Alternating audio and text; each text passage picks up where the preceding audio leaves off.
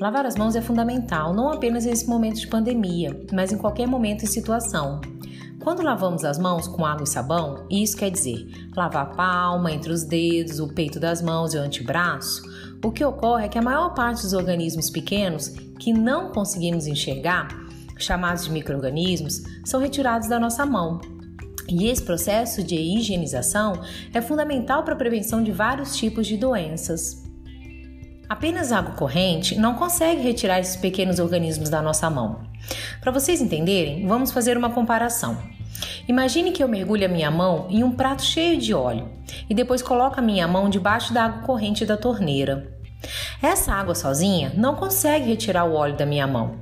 Os micro-organismos possuem a camada mais externa deles, como se fosse a nossa pele, composta por moléculas que não se misturam com água, como o óleo.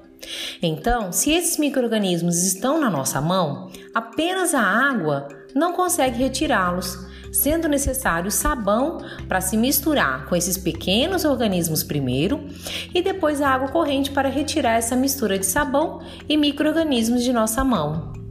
Não podemos esquecer de uma questão também muito importante, que muitas pessoas acabam esquecendo, que é a limpeza das unhas. Embaixo delas também é um local de aglomeração de microrganismos. Então, é importante mantermos as unhas cortadas e pequenas.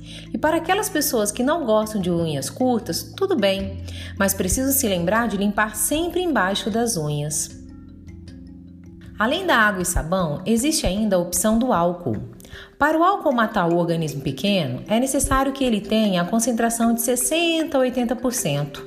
O álcool puro, aquele de 100%, não tem eficácia pois não penetra com facilidade nos vírus e outros microrganismos.